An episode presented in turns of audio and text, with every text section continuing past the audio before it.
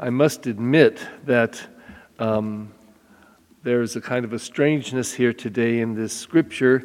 Uh, not that Hannah presented or dedicated her child to the Lord, but left him there at the temple and abandoned him. Um, and when I hear this in the scripture, um, of course, I, I, I think that literally so, it's it sounds awful. However, there's a modern-day element of this in uh, the Asian culture. I don't think it's the Vietnamese. I, I, I don't know exactly who, but the ones who who have, uh, as a child, is proclaimed the the, the Holy One and and is given to the temple, and the and the temple raises these these boys. I I, I don't really get it. But what I think is beautiful is the intent. And and I guess in some ways our intentions are sometimes the most important things.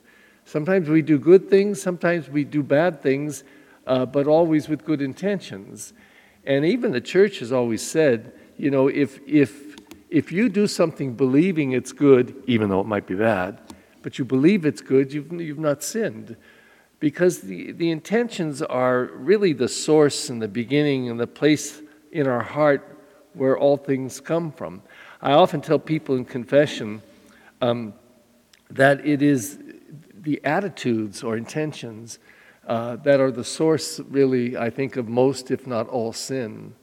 Uh, oh, of course, there's a whole bunch of stuff we call sin that just happens. It it happens in a flash. We don't plan on it. We don't get up in the morning saying we're going to be rude to six people. And maybe it happens just because of a moment, something hits us, and it's a reaction. It's not a, a an action that we choose or or want to do. It just happens, and people confess that stuff all the time. And I also like to tell people it's like spilling a cup of coffee when you're doing some work at the table. What do you do? You get up and clean it up. And so most of that stuff that we do, whether it's intentional or accidental, uh, it still requires cleanup. And I think the cleanup is the most important stuff. You know, uh, I know people come to confess their sins, but what I wish I always heard them say, and I don't, is, but I, I did clean it up afterward, because I know that that rude word shouldn't have been the last word spoken. And the cleanup is, I think, where grace flows even out of our sin.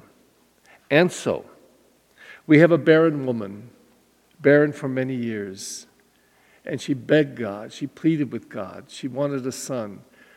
But what makes this story for me remarkable and awful at the same time is she promised, if you give me a son, I will dedicate him to you. But that dedication isn't like the presentations I do here on Sundays of little babies or three-year-olds. This was, I will give him to you, Lord. So after she weaned her baby, Uh, I guess after he no longer needed milk from the breast, she took her son and left him at the temple, gave him to God for God's service. Wow, that's pretty extraordinary.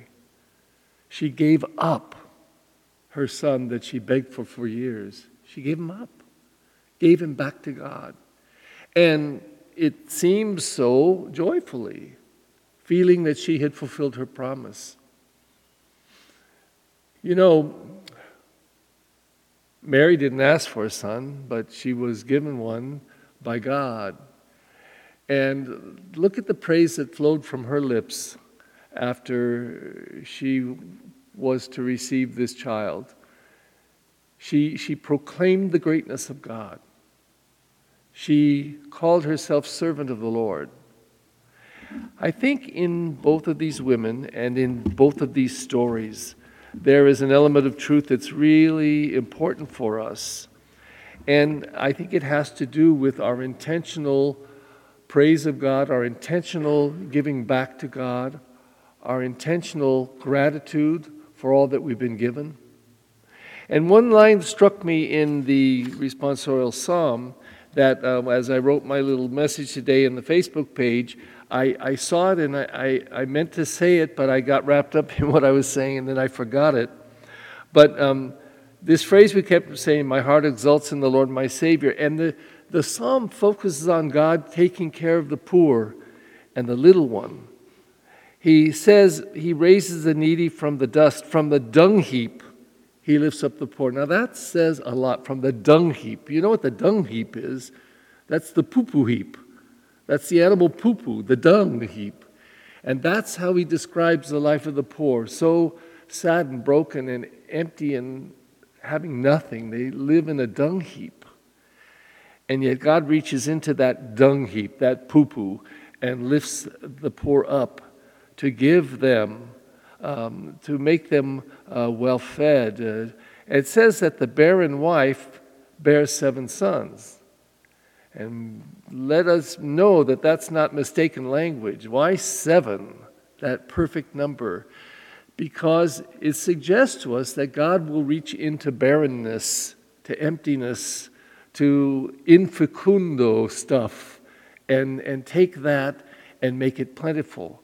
And so, as we listen to these stories of these two women, and as we listen to this psalm that we prayed together, do we really believe that out of our barrenness, out of our barrenness, that God will reach into that? Out of the poo-poo of our lives, that God will reach into that? And we all have some. You know, we're all, there's a little dung in, in all of us, you know. But do we believe that there, there, in the dung heap, there is where God may work wonders? And it's not all of our efforts, although those are beautiful and wonderful. And thank God we all have intentional, good uh, deeds and efforts that we do all the time. But do we really believe that out of our barrenness that God may call us and work wonders? I think it's really important because we tend, I think, to reject it. We want to reject our sin. We and and and I get it. There's a, a piece that, that is important to do, to turn away from sin. But at the same time, perhaps we need to look into our sin and ask God, what are you going to do there? What can you do with that, with that brokenness, with that barrenness, with that sinfulness? Because I think sometimes that is the place where the real wonders and grace of God take effect and, and can do amazing things. As we come very, very close now to the Christmas day, we see uh, the Son of Man born in a stable. We see the Son of Man born in poverty. And yet out of that will come the richness of the salvation of the world. So uh, as we draw close to Christmas, I want to suggest in these last days that uh, we take a look at some of our barrenness. We take a look at some of our brokenness. And maybe in the next couple of days before we receive the light of the world, the light of the world, the Christ, that we ask if God might do something to that part of us that sometimes we reject and, and uh, see is just bad, and see if from that might come good. Please stand.